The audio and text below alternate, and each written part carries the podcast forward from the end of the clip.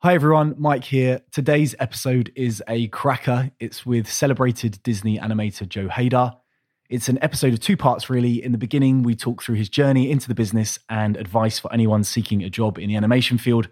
Then we get into the incredible backlog of stories that Joe has, including how he pitched the idea of Disney's Hercules to Jeff Katzenberg, what it was like to work with Robin Williams on Aladdin, the making of Who Framed Roger Rabbit, the DreamWorks Disney Animation Wars, and why he has a picture of himself and Steven Spielberg on his windowsill. That's all from me. Here's the episode. Um, I only attended a couple of recording sessions with Robin, and you know, so so grateful to have had that opportunity. And he's amazing. Obviously, everything you you can imagine. I mean, those sessions left my face hurting from laughing so much that the muscles in your face, I literally couldn't laugh anymore. Hello and welcome to Red Carpet Rookies. My name is Mike Battle, a screenwriter and production team member working for studios in London. Each episode, I bring you advice and stories from film and TV professionals to help educate and empower the next generation of filmmakers and crew. Thanks for joining me. Let's get started. Today's guest is a first for us on the show, a multi talented animator and storyboard artist. After gigs in commercials and music videos, he promptly transitioned to features, where he soon began working on what became the legendary Bob Zemeckis film, Who Framed Roger Rabbit. From there, his career only picked up pace, animating at the centre of the 90s Disney Renaissance on Beauty and the Beast, Pocahontas, Hercules, Mulan, and even Robin Williams' Genie in Aladdin. Now an accomplished storyboard artist as well, this man just bleeds creativity. Our guest is Joe Haidar. How are you doing today? Oh, very well, thank you. That's a great introduction. Oh my God. I hope I lived up to it. it's great to have you, Jay. The first question I always ask everybody is what did your parents do and how did it affect your career choices moving forward, if at all? You know, I lost my father when I was very young. So um, at the moment when he died, he was in insurance. So it had nothing to do with what I do. And my mother was a secretary back in those days, an assistant to uh, someone in, uh, in Sears but that had very little to do with my direction. I think a lot of uh, where my interest came. My father was interested in movies a lot, but we really didn't spend enough time together for me to sort of get that from him. But you know that we had the whole process of immigrating. We we moved from Lebanon to Canada when I was nine years old, so that was a cathartic uh, experience for me.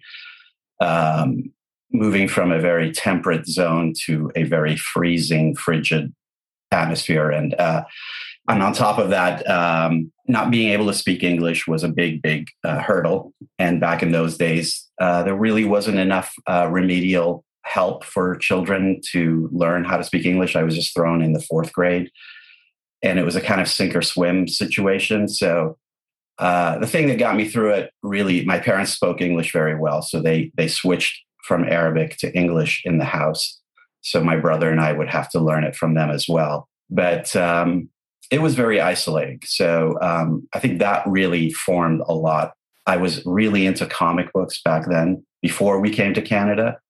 And then I just kind of retreated even further into comic books when uh, we moved to Canada. So it became kind of my communication. Uh, what is that? Like a, a, little something I can communicate with the other kids with and and the drawing. I, I, mean it inspired me to draw a lot so uh, other kids thought that was really cool so suddenly you were this kid who couldn't really say more than two or three words and but hey that guy can draw superman.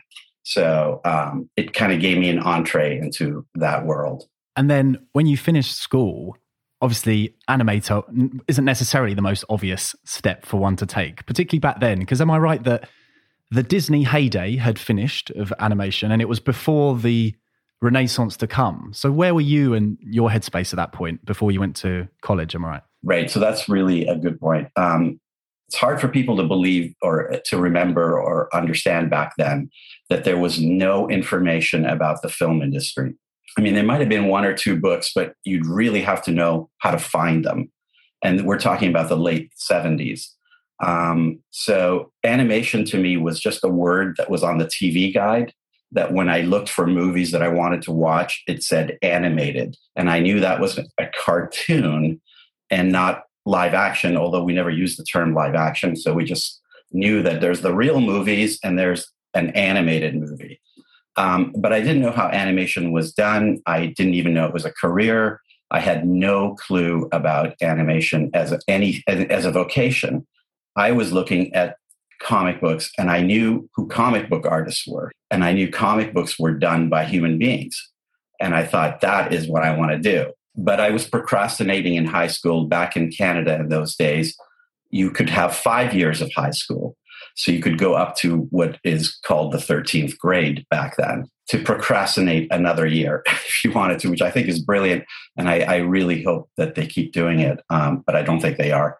Um, but I stalled because I really had no, I was really kind of reticent about telling my mother I wanted to do um, comic books. Um, I just didn't think that was going to go over. And my father had passed away and uh, I think she wanted me to be a serious, uh, you know, person in the world. And nobody respected animation or or comic books back then. That was, and none of my friends were even remotely into it. Everybody was an academic. They were all going to be engineers and whatever. So I just had no nobody around me to kind of give me a uh, a picture of what what I could potentially be.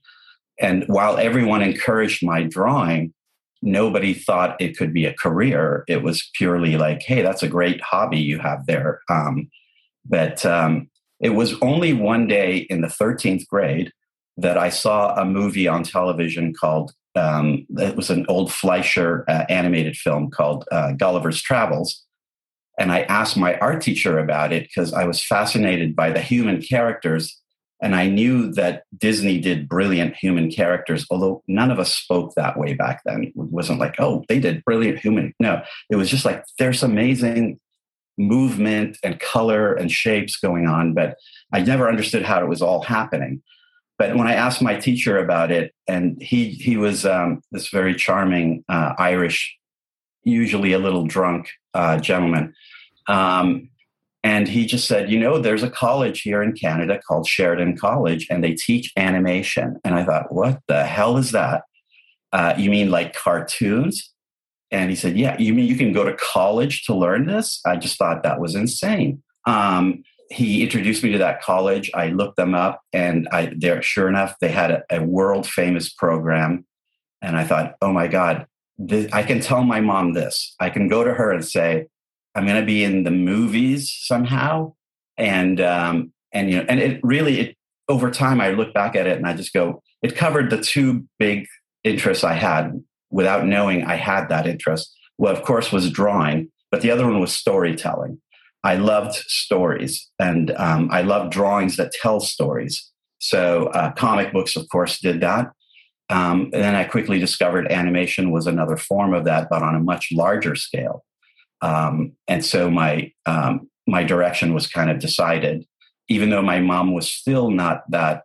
Um, you know, she's still wary of it, but she got on behind it afterwards. Um, but people really can't understand back then that there was no making of books, there were no videos, there's no internet, there was nothing. So you're really jumping into a void and you just have no clue whether this is a viable industry, but you're just going with your gut. Yeah, well, I read, uh, well, I actually saw you in an interview saying that one of your life philosophies is sink or swim, baby. Yeah. And I guess you were doing that. You know, you didn't know what was going to come. You didn't know all those movies were going to blow up again. It was almost like, I don't know, going into electric cars 15 years ago or something and going like, okay, I'm going to do it. It is kind of like being an entrepreneur, entrepreneur but without really knowing what that is. Um, but part of what actually I'm motivated by back then is um, fear of doing something that I just would not like. Um, and I saw too many adults doing that. Um, and it scared the pants off of me. I had a part time job at Sears uh, through high school and college.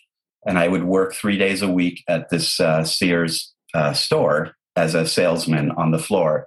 And I remember seeing the full timers, and they were they were the ones who had the greatest influence on me because I would look at them on their coffee breaks and they lived for their coffee breaks they're you know smoking and coffee smoking and coffee for those 15 minutes and i just thought you know i'm 17 years old and i, just, I cannot do this this is, is not this cannot be my future um, And I had just started uh, my animation tra- uh, training at Sheridan, and I just thought I have to have to succeed here.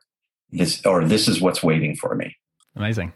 With uh, live action, working on set based jobs, which is what what I do, it's something that you can basically go in most of the time, and you don't need to study it in a more traditional way.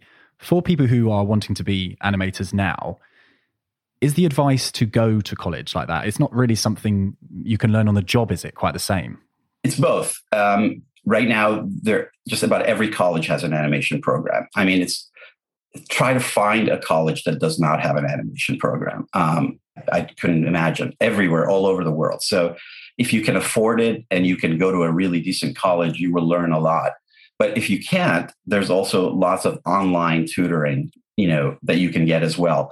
But um, you know, animation breaks up into many, many different forms today.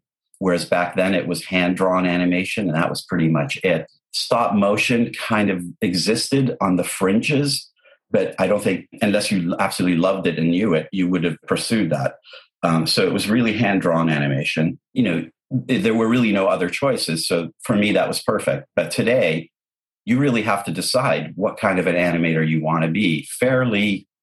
I mean, you don't have to do it right away, but you kind of have to do it at some point. And obviously, the most prevalent animation today is computer animation. So if you're going to be an animator, you better love computer animation. If you want to do hand drawn animation, you better learn to do other things because at the moment it's it's around and it's in different forms. But if you want to do classical Disney style hand drawn animation, you're going to have a hard time finding it. So there might be a movie every five years, but um, that's not enough to exist on. So a lot of animation is done today with what's um, called like cutout animation that's done with um, i have never actually done it so i really don't know it that well but it's um, using software where they build a library of uh, images and you piece them together to create a drawing and then that becomes your keyframe and everything and, and it takes skill to do that for sure but you don't always have to draw it yourself.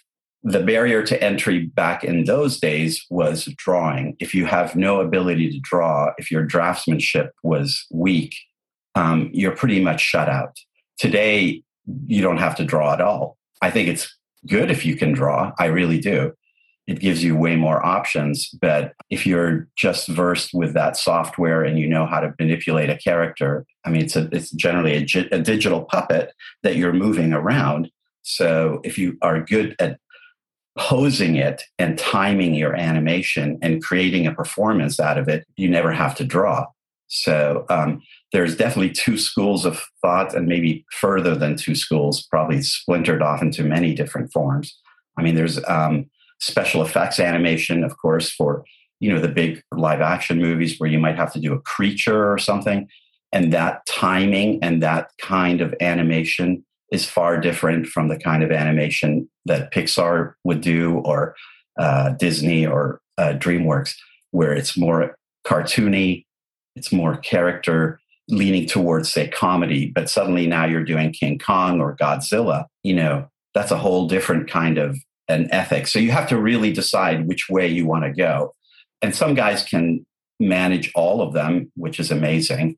Um, and i've kind of managed to do a few things myself but generally studios like to hire people who are um, proficient in one thing. So you have to kind of specialize and today we use the word branding. You really have to brand yourself as oh and, and that kind of happened a lot at disney without me even understanding that term back in the day. But anyway i digress. Um, I, i'm not sure if that answered the question properly. That answers it. That's great advice. I'll take you back though back to you. Um, so you finished college and you've you've gone off to london. Could you talk us through why you moved and how you got the job on who framed roger, roger rabbit? I struggle to say that. Roger rabbit no that's great um, so, first of all, there's a, a, big, big book that came out in the early 80s um, that uh, was by the nine old men, two of the nine old men from Disney, called The Illusion of Life. And that became the Bible for animation for a long time. It's kind of still is. But that when I looked at that book, which I couldn't afford at the time, I think it was just way too much for me. But it this the the um, at Sheridan they had a copy around and whatever I realized, oh my God, there are these human beings that did all these movies that I grew up with, and their draftsmanship and everything was through the roof. So I wanted to work in that world. But I couldn't figure out how to get from Toronto to Los Angeles when I was in my early 20s. Like, what does one do? And back then, you know, you couldn't like email a recruiter or something like that. So you couldn't, I just couldn't figure it out. I, it, it really stumped me. I didn't have a lot of money. And um, so after I graduated in Canada, I was desperate for my first gig. And um, someone gave me great advice. They said, come and work at this big comic book store that my buddies and I used to go to all the time. In fact, it was probably one of my buddies who told me that. And he said, just come and work here. It was called the Silver Snail. It's still there in Toronto. And um, he said, everybody in animation comes through here. So it was a, really my very first effort at networking. So I worked at the Silver Snail for a year, um, and I ran into somebody who gave me a tip on my first gig. So I went off and did that, and um, it was a very small um, animation thing, and it led to a slightly bigger one, uh, which was the very second time that the Care Bears were ever introduced to an audience uh, around 1983. Um, it was a, a, Care Bears TV special. Anyway, so we got I, I, got to work on that, and I and as as an entry level animator back then, we were called assistant animators, and I remember thinking, "Oh my God, is this the best I could do?" Like I just thought it was it was really lame. Nothing wrong with the Care Bears, but it just it wasn't Disney. It wasn't what I was really, really looking to do. So I couldn't, I just couldn't go back to that kind of thing. And then a couple of college buddies of mine, um, one in particular, Claude Chesson, was uh, he and his brother, who was a much more senior animator, uh, were going to England. And they said, There's lots of work in England. We really, you know, we're going to go. If you want to join us, we'll be there and you know i thought about it and thought about it and i thought i hardly have any money but again it's that same question of do you want to work on care bears or or do you want to take door two and see if what that has to hold because i knew what canada had to offer and it just it didn't excite me and uh, so i jumped on a plane and went over to england and claude met me at the um, at Victoria Station when I made my way over there. And he literally, the day I arrived, he took me to a bed and breakfast. We tossed my luggage in the room. And then he showed me where all the studios were in the West End. He had already arrived a few months before me and was working. Um, so he said, uh, he, he, took me around and, and I took my resume and I left it at all these little boutique studios in London. And the next day I had a job. It was insane. And back then, uh, if you are Canadian or in the Commonwealth, you are allowed two years um, work visa or so to live and work in Europe or in London or in England, I should say, anywhere, and and to, so you can travel through Europe. So it was very exciting, and um, and we ended up in a small boutique studio called um, Animation Partnership, and um, we were doing commercials. And I mean, it was very heady for me back then. But in London, that seemed in the, in the 80s, in the 70s and 80s, I think in London had the best animation. Disney had sort of become very stagnant, and um, and nobody was really doing anything terribly exciting in the world.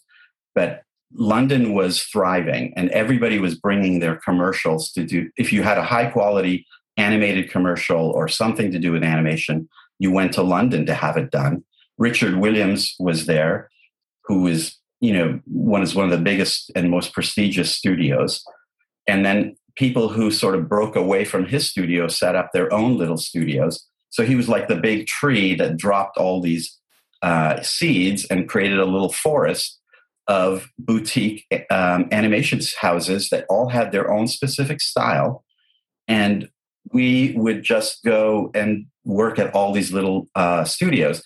So you'd like work at one, and when you're finishing a gig, everyone went to the Green Man over at uh, you know in the West End, and that seemed to be the place where you would see all your peers. And somebody would mention, "Oh yeah, you know, uh, Oscar Grillo needs somebody for this big commercial over." You know, at um, at his studio, or Eric Goldberg, or whomever, and um, so that's how I moved around, and I just kind of got to work at lots of little studios. Um, but how it led to Roger Rabbit, that's a long story, but I'll try to keep it really short. Um, so doing many commercials, but I was still an assistant animator. I wasn't an animator, and I was waiting for someone to kind of give me that leg up. And while the commercials I worked on threw me a little bit of animation to do in the background, none of it really um, got me to where I needed to be. So I, I finally took this like proactive um, thing where I just sort of took my career in my hand and I just said, okay, I've done this now a few years and I'm done with it. I, I want to animate. That's what I got here to do. And so um, I stopped. I stopped accepting those jobs, and I went from being in the best studios and just kept dropping, dropping, dropping to the bottom of the rung studios. And um, you know, finally, I got some like very, very effects like animation, like animating lettering in a commercial or or some special effects and whatever. But at least it was animating. So I thought, okay, I'm to have to work my way back up again. But in a very short time, like literally a month or two, I get a call from Eric Goldberg, who had a studio called Pizzazz Pictures, and Eric is like a genius animator from New York and uh, he offered and i'd already worked for him before as an assistant but he said hey i'm willing to try you out on a small commercial. And he was trying a bunch of younger animators so i jumped at the chance and you know got through the process and he seemed to like my work and actually asked me to stay. But at that time we had been hearing about a movie. Every time you go to the pub everybody's talking about who framed roger rabbit. Hey it's a disney spielberg movie and it's like this massive thing and a lot of my British friends were like, Ugh, Disney, Spielberg, oh, I hate it. You know, and they're also anti-establishment and anti, uh, you know, the big conglomerates and whatever. And I was just going, are you kidding me? I want to be on that thing like in a hot second. How do I get on there? And back then it was so simple. Like it wasn't like you have to find a recruiter or anything. I don't know. I found the phone number. I called. I set up a meeting and I got to meet Don Hahn, who was producing uh, the animation, who you know later on became a big, big uh, producer at Disney. And he literally interviewed me and looked at my um, portfolio and said, you know, we can hire you, but he says you don't have enough to come in as an animator. We'll hire you as an assistant animator, and then we'll see if the cream rises. So I had told myself before this that I will never, ever again accept assistant animator work. Uh, I said, I'm an animator and that's it. I'm calling myself an animator and that's it, baby. But here was an opportunity to work on this like insane movie. And I knew this was the most incredible movie on the planet Earth at that time to work on as an animator. and I thought, I can't blow this chance. So I tried not to say no. Like the words were coming out of my mouth, and I just had to say, sure, that sounds great. Even though in my heart, I was like, damn it, I don't want to come in that way. But I'm so glad I said yes. Um, you know, I had a week before the movie started. So I literally went to a travel agent. I said, in 24 hours, I want to be on a beach somewhere. Um, and I was literally in Tenerife uh, a day later just to sort of decompress and get ready for it. And then um, I started, and they um, teamed me up with um, Phil Nibbelink, who was a senior animator from Disney, an American one, who came to the studio to work there. And they had a few of them him, Andreas Deja, and Dave Spafford, who were um, Americans that were brought over from Disney. The rest of us were all like Canadians, Italians, French, you know, it was all a young, young team of people. And very few of us, I would say, were really qualified to work on a movie like that.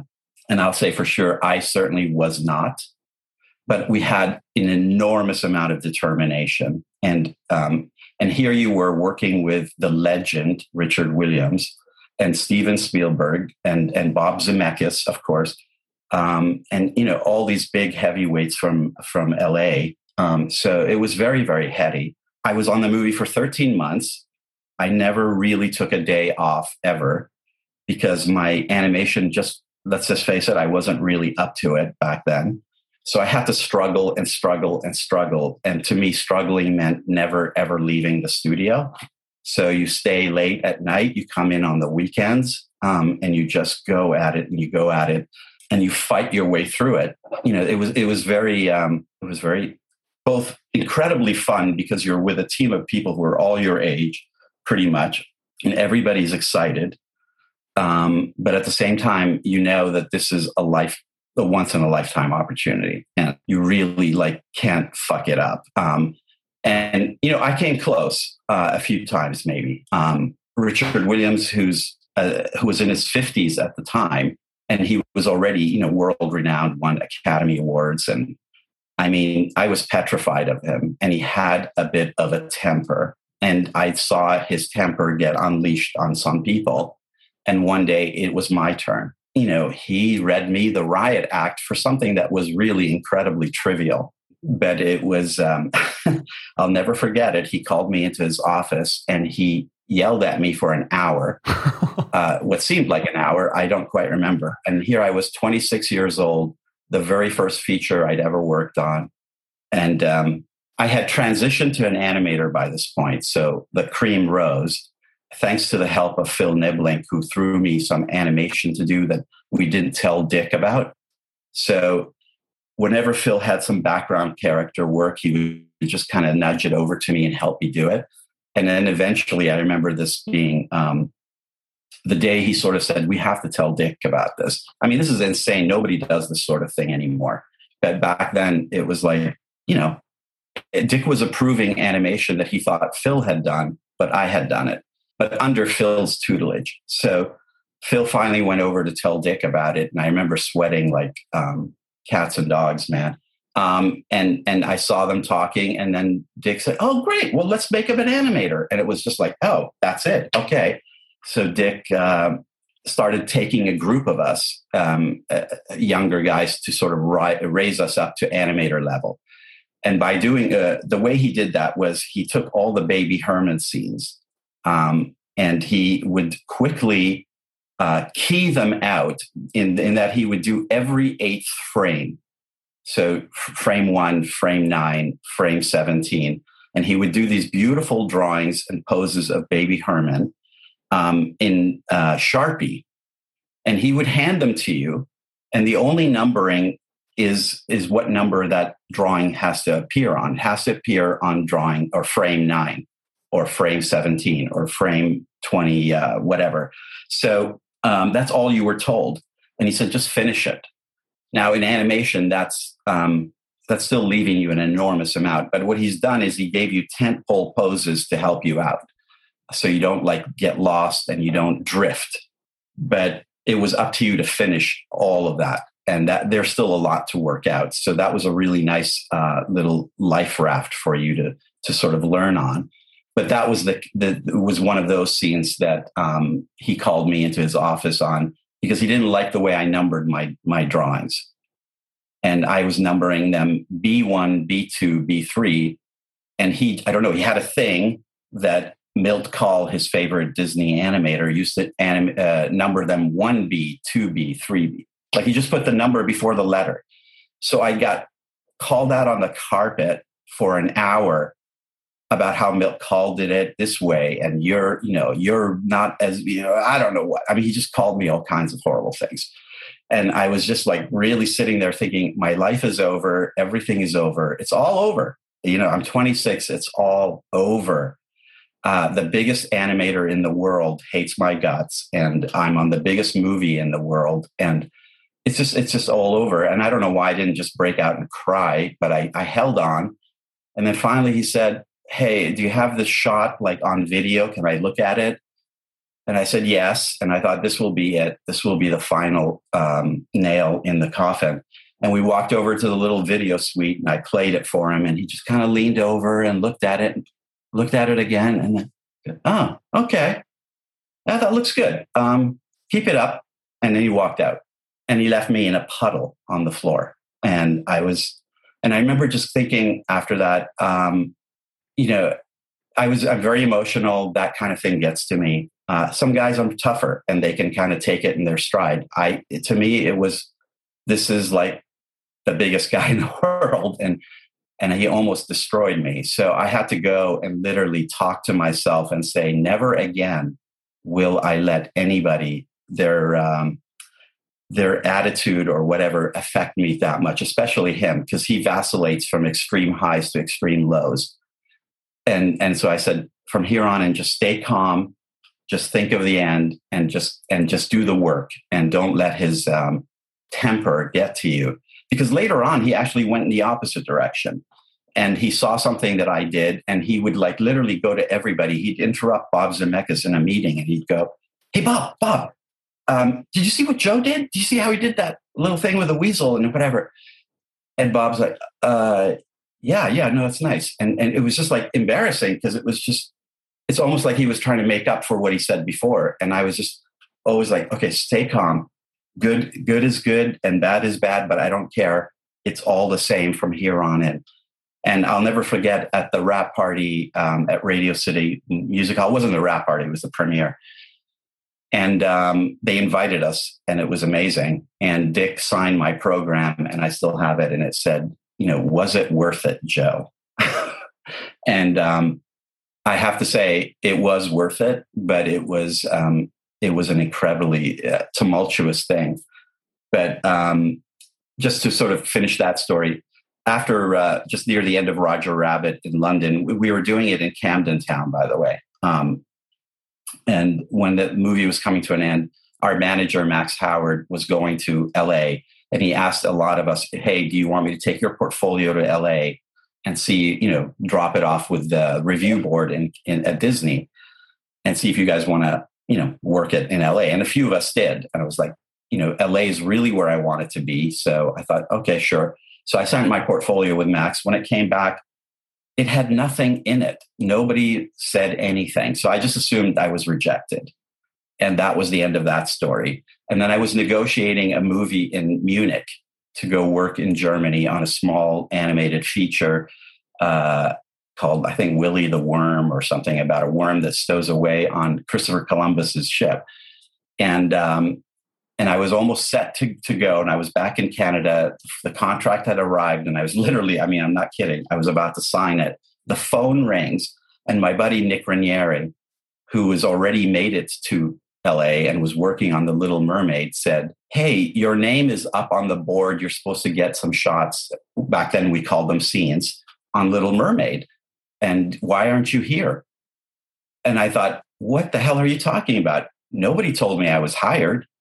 So he talked to their um, recruiter, but back then they weren't called recruiters, personnel. And um, I got a call back and they said, Yeah, we'd like to come get you over here. I mean, I totally dodged a bullet.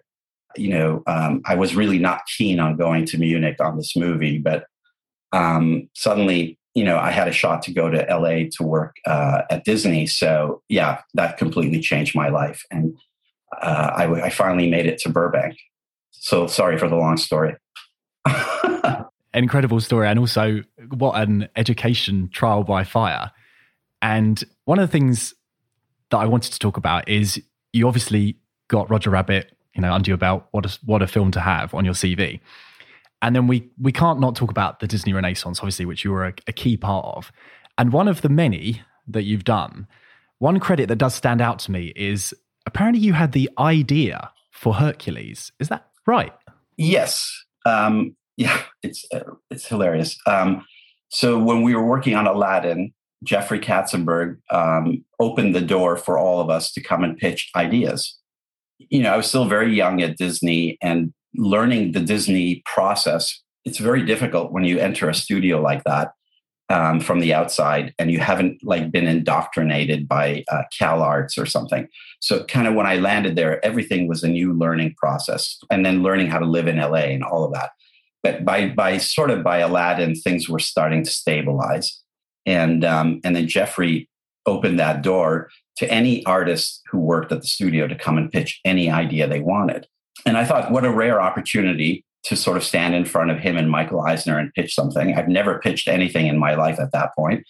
So um, I concocted this idea of Hercules because I remember at the time thinking, well, Disney only does um, known properties. They, they, I had never really even Oliver and Company and the Great Mouse Detectives were were based on you know actual stories. Um, you know Sherlock Holmes and um, Oliver. You know, so the idea of coming in with an original idea seemed ridiculous to me, uh, although a lot of people tried. So I thought you got to go with something that people have heard of. And by that point, they had pretty much used up all of the fairy tales that I'd heard of. So I thought, what's the next source of great stories? And I thought the you know Greek mythologies would be great. And of all the Greek mythologies, like the one that I've heard of the most is Hercules. So I thought, okay, let's look at Hercules. So I read some stuff on Hercules and I thought, oh my God, this is really bloody. And, you know, he killed his family in a rage and uh, in a madness. And he, he, he looked for his uh, stepmother to, to find atonement who she, she gave him, you know, the 12 labors. I just thought, oh my God, this is a, this is a disaster. How do I make this Disney friendly? So I found a way to sort of tell that story in a, in an encapsulated thing. And I, what I was thinking of is I wanted a Ray Harryhausen movie I wanted to see like big creatures, you know, mythological hydras and, you know, scary monsters that he would defeat. So that, you know, I had a very big boys' adventure film in my head. So I kind of created the story that sort of told that story. And anyway, so here's how that went. This was, uh, I've never experienced anything like that before or since. Um, the day of the pitch, they got all of us in a room, and there was over 40 of us pitching and we were brought into a giant conference room.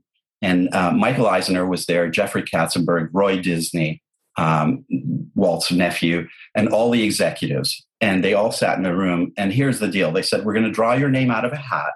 You're going to have about four minutes to pitch your idea. Then you have to sit down and shut up and wait for everyone else to finish. You can't leave the room. So it was like to be no distraction. So I thought, okay, you know, we're all sitting there appreh- apprehensive about it. And they drew a name out of a hat, and the gentleman sitting next to me, uh, Francis Glebas, who's a, a, storyboard artist at Disney, um, he got up and pitched, and I can't quite remember. I think it was the Iliad, but it might have been the Odyssey. I always get those two mixed up. and as soon as he started talking, Jeffrey, you know, attack them. It's like it's it's big, too big. It's too big. How do you plan to make it? How do you reduce it? How do you? and you know francis is struggling to try to get his pitch across and he had kind of written some notes and he wanted to kind of hand them out and, and i just looked at it and i just thought oh my god this is a crash and burn um, and he's pitching a greek mythology and i really need to distance myself here and i thought thank god there's 40 people in this room somebody else will go before me you know there'll be like 10 people between us and then so they draw another name out of a hat and sure enough it's me and I just couldn't believe it. I just, I mean, I'm number two after Francis crashed, and I'm coming in with Greek mythology, and I was so angry. I was just like, this is not the way I want to do this. And I held up my painting that a friend of mine, um, Eric Robinson, helped me paint this thing. Uh, and it was a one sheet of uh, Hercules, uh, Walt Disney Presents Hercules. And we did this kind of Hercules uh, one sheet. And I'm trying to pitch my story. And sure enough, Jeffrey attacks right away and is asking me questions, and I don't have the answers. And I didn't have a graceful way to sort of discuss it. And I felt like he was like he was really like I just completely misread him. And I thought he was just angry and he was just, you know. So by the end of it, I just said, you know, Jeffrey, you're going to have to hire a writer to work all this out, you know, which is kind of obvious. And it was stupid of me to say that to a, a big executive like him but I just kind of wanted to stop talking and sit down. Um, and then he goes, "You got two out of three here. You got two out of three, meaning like you got a good, pretty good title and you got a really good theme, but I don't think you have a story." That's how I interpret it. So I just thought, "Oh my god, he hates me. He hates it." I'm sitting down, um, and then I sat down and I listened to all the other pitches, and so many of them, nobody spoke and he never said anything to anybody. Like 90% of them, he didn't say anything to. And I thought, well, why is he listening to that person? I mean, uh, some of the ideas I thought were really, you know, not that great. And I thought, why doesn't he attack that person? I mean, you really should stop it. It's embarrassing. And I just sat there fuming, um, thinking, you know, why them and not me? And, uh, you know, finally the, the ordeal ended. And um, Three weeks later, I receive a letter, and five ideas from that uh, pitch session were taken, and Hercules was one of them. And so were all the ones that he attacked. All the people he attacked pretty much were the people that he was interested in. The people he wasn't interested in, you know, doodling on his pad, waiting for them to have their four minutes. But I didn't, I completely misinterpreted it. And um, yeah, so that's how that happened. And then Ron and John, the two biggest directors at the studio um, at the time, were given the film. And I remember I this was two years after I pitched it, and, and it was in development, but I had nothing to do with it from then on. And John called me up one day and said, Hey, look, I've been looking through all the scripts and everything that people have written on this, but I can't find what you wrote. So I sent him literally the two page outline that I wrote. And it was really nice. I thought he said, you know, that out of everything in development on this project, your two pages were the best. But in the end, they went in a completely different direction. I never ended up working on the movie. Um, I love what they did. It was not what I had in mind. You know, it was a, a proper Disney movie. And at that time, I came to the realization that Disney could never make an action adventure boys film. And even later on, when we actually tried Tarzan, I always kind of was like, yeah, this was almost there, but it was still here's baby Tarzan, here's young Tarzan, here, you know, finally we get, oh, there's the Tarzan I want to see, but that's like the last 15 minutes of the movie.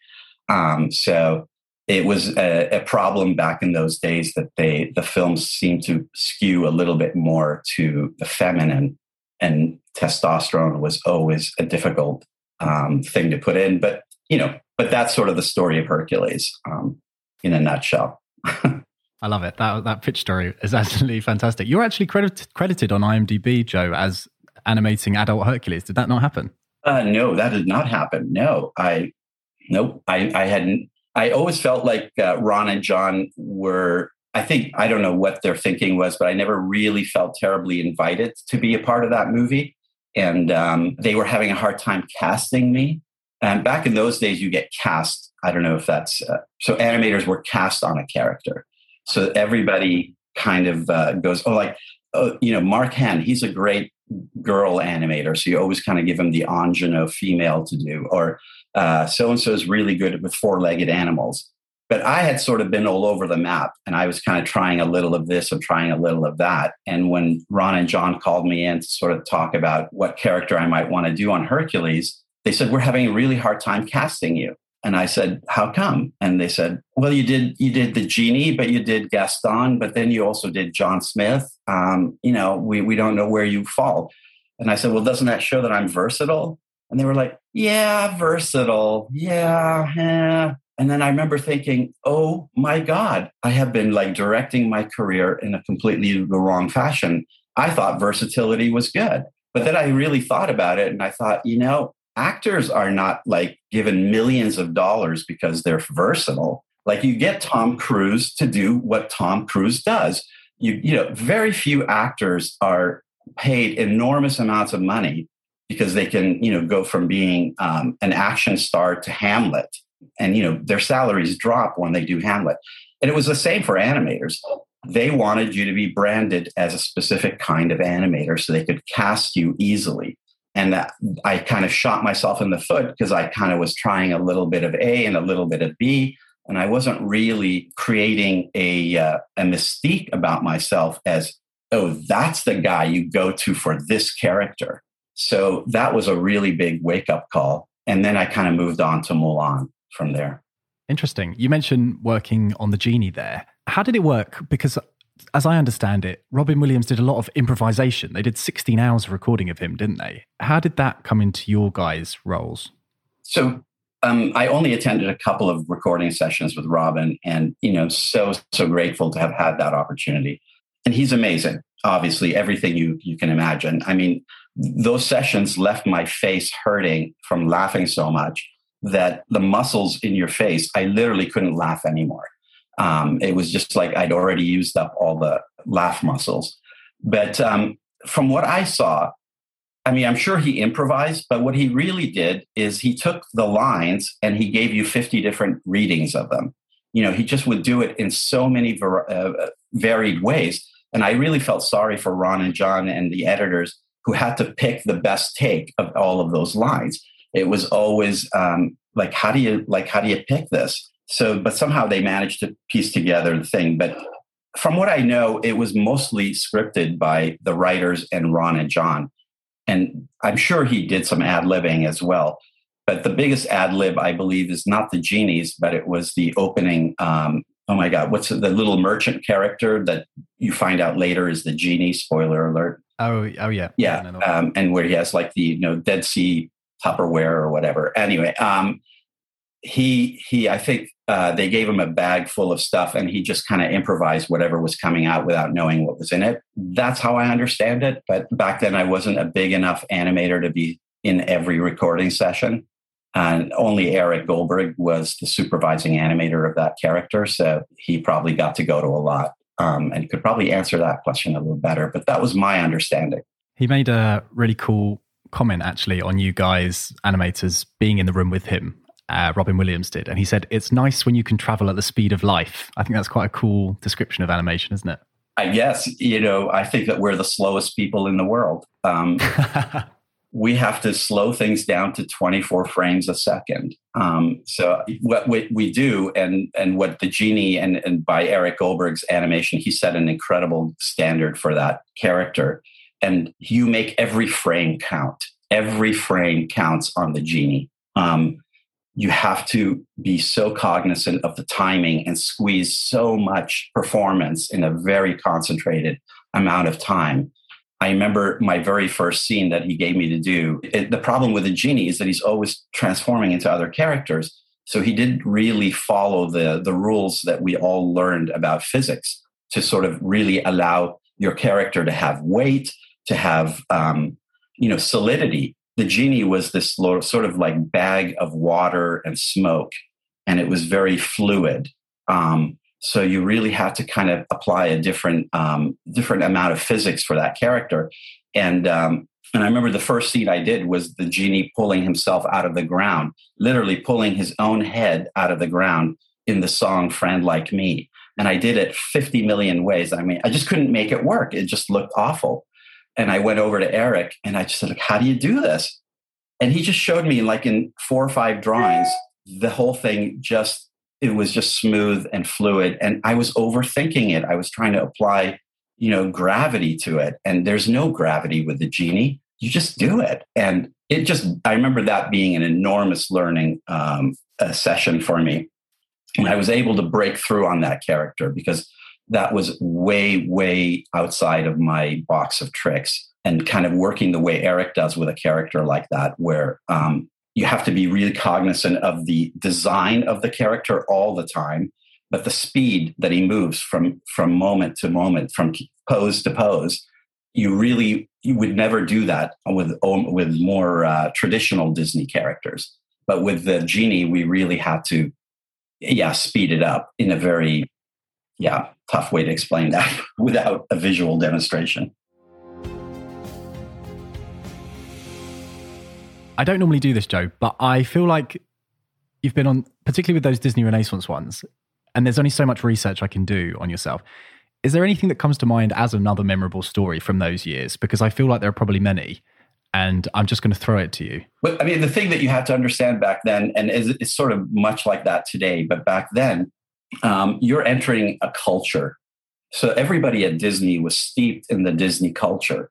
So you had to learn all that stuff yourself. I mean, you had to kind of know the background of all of the Disney um, movies. But you're in with like the best in the world. The best people in the world are in that place with you. And you have to keep up. So I think there was always this feeling like you're in a high school where you're trying to keep up with all the you know the best uh, athletes and the best uh, the smartest kids and whatever um, but the funny thing that i found was none of them were into comic books. Very few were back then were into comic books.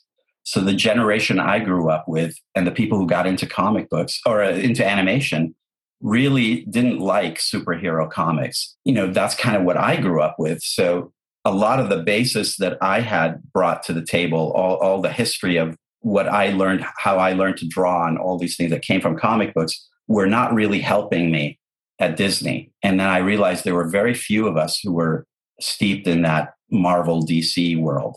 So I found a friend of mine, Chris Bailey. We're still friends today. And we, we always laugh about this. Like that was kind of like our uh, bonding thing is that we were the few guys who actually liked this stuff. But that was the biggest you know hurdle about being at Disney. It was learning the culture and kind of speaking the language. And I'm sure if you go to Pixar today, you'd have to do that too, and any other major successful established studio.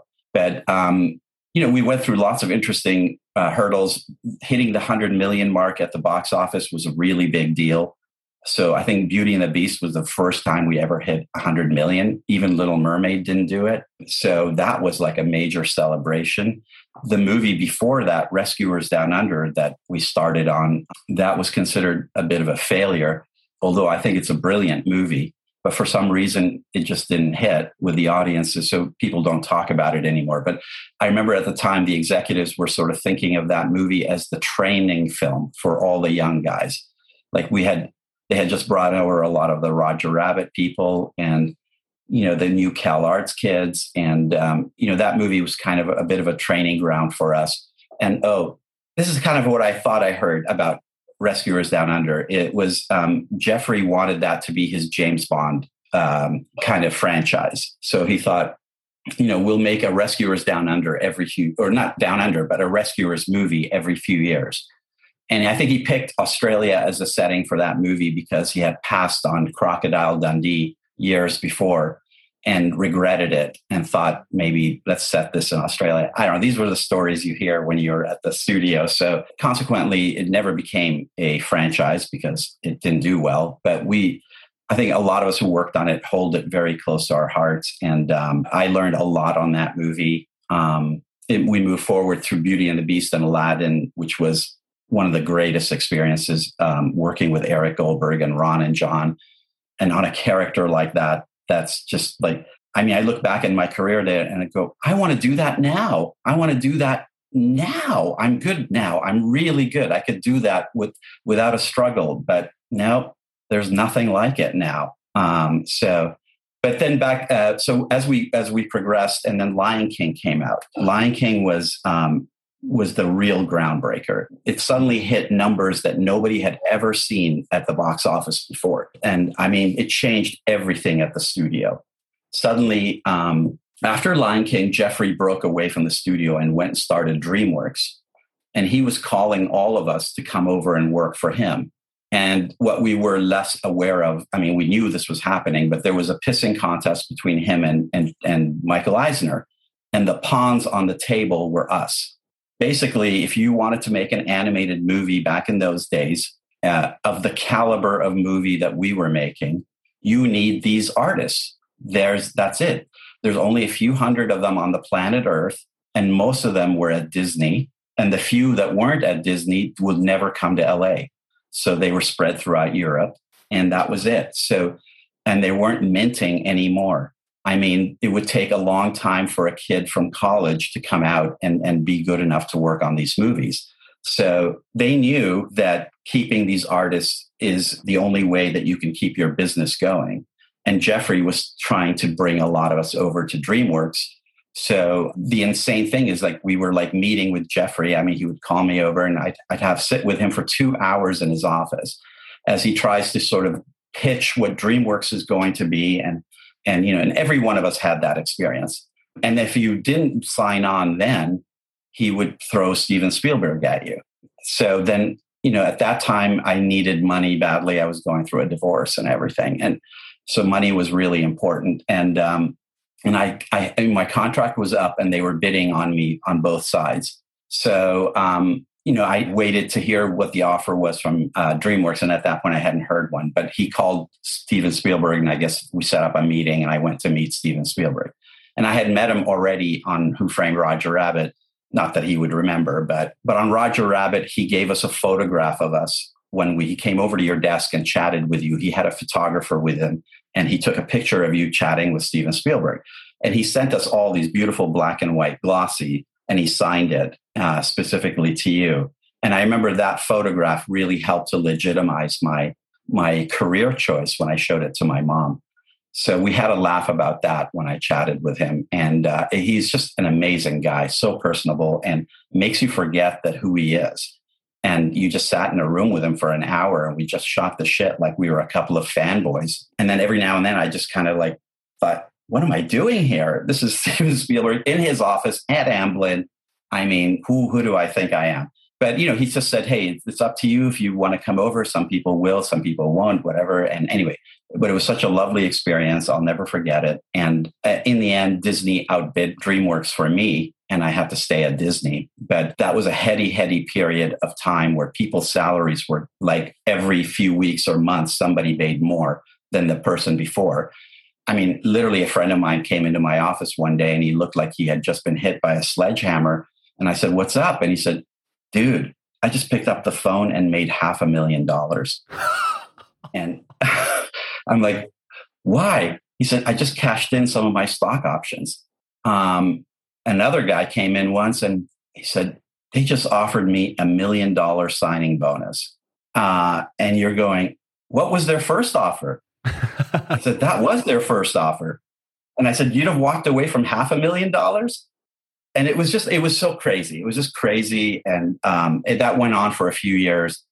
And then, uh, of course, you know, the party came to an end um, by the late 90s. And so many factors were kind of um, complicit at this point. I think there was an enormous resentment from the executives and everybody that they have to pay artists that much money.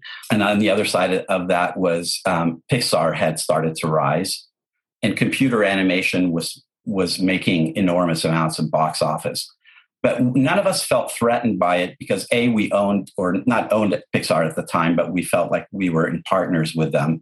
But a lot of the artists made the critical mistake, including myself, in thinking that Pixar films looked this way, our films look this way, and we thought the look of the films were not at all compatible. So you know, you can have you know you can have your chocolate, but we're peanut butter. You know, it's like you're not going to replace peanut butter with chocolate. I mean, you know, it's it's ridiculous. Um, so a lot of us kind of thought uh, we're not going to, you know, we're not threatened by this.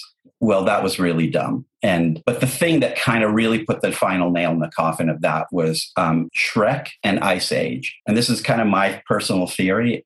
They were that was at that point when I really noticed that the executives started to feel very anxiety ridden. But when those two movies came out, they were the first time that a movie outside the name Disney had made Disney dollars prior to that, other movies had sort of hit close and they kind of got some good box office, but never did they ever achieve like a really, you know, almost Lion King um, box office.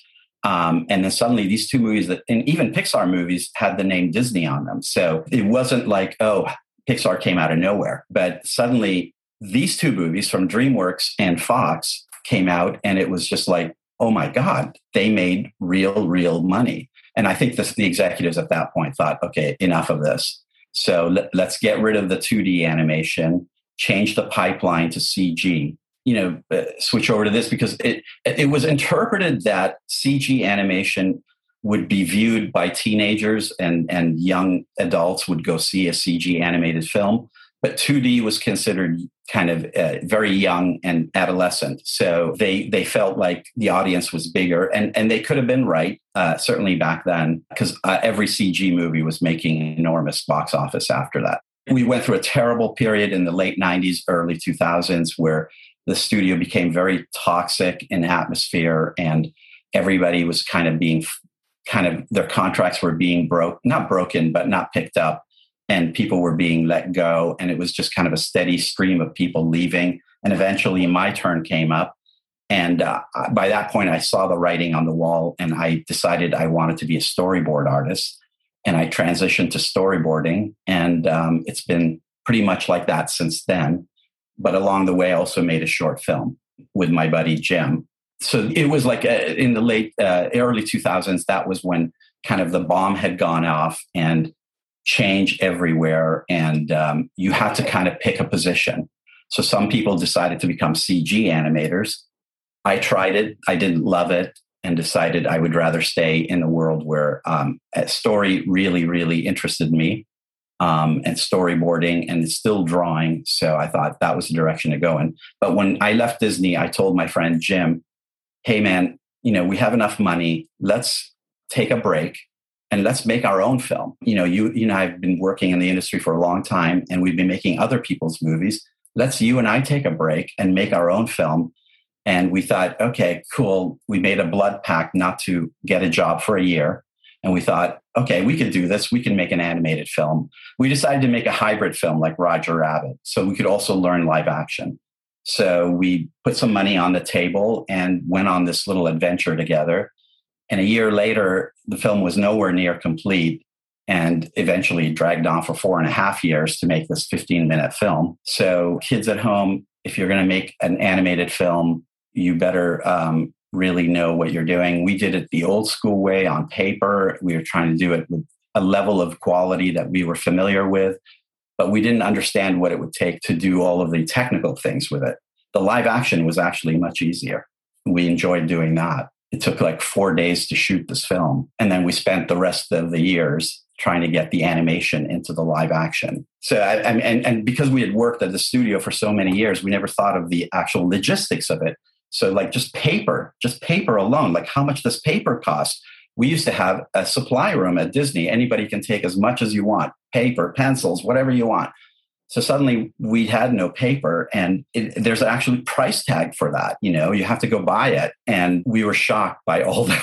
You know, once we left Disney, we shocked by the real world and all the things that were that we had to kind of cope with. But we had a really good producer, Susan Cohen, who was a friend of mine, and she walked us through the um, the real world logistics and got us deals and you know so we were able to make this very complicated little film you know that jim and i were creatively ready to do but we weren't ready as a um, you know people who have to actually make the real world stuff happen the meet you know the rubber meeting the road and susan really helped us with that like crazy so uh, learned a lot about well making a little independent film and it won lots of awards that was fantastic. I knew I could trust throwing it to the floor there, Joe. That was brilliant. So many fantastic stories. And everyone should go and check out Animated American. It is so good. It is exactly like watching a real professional Disney movie.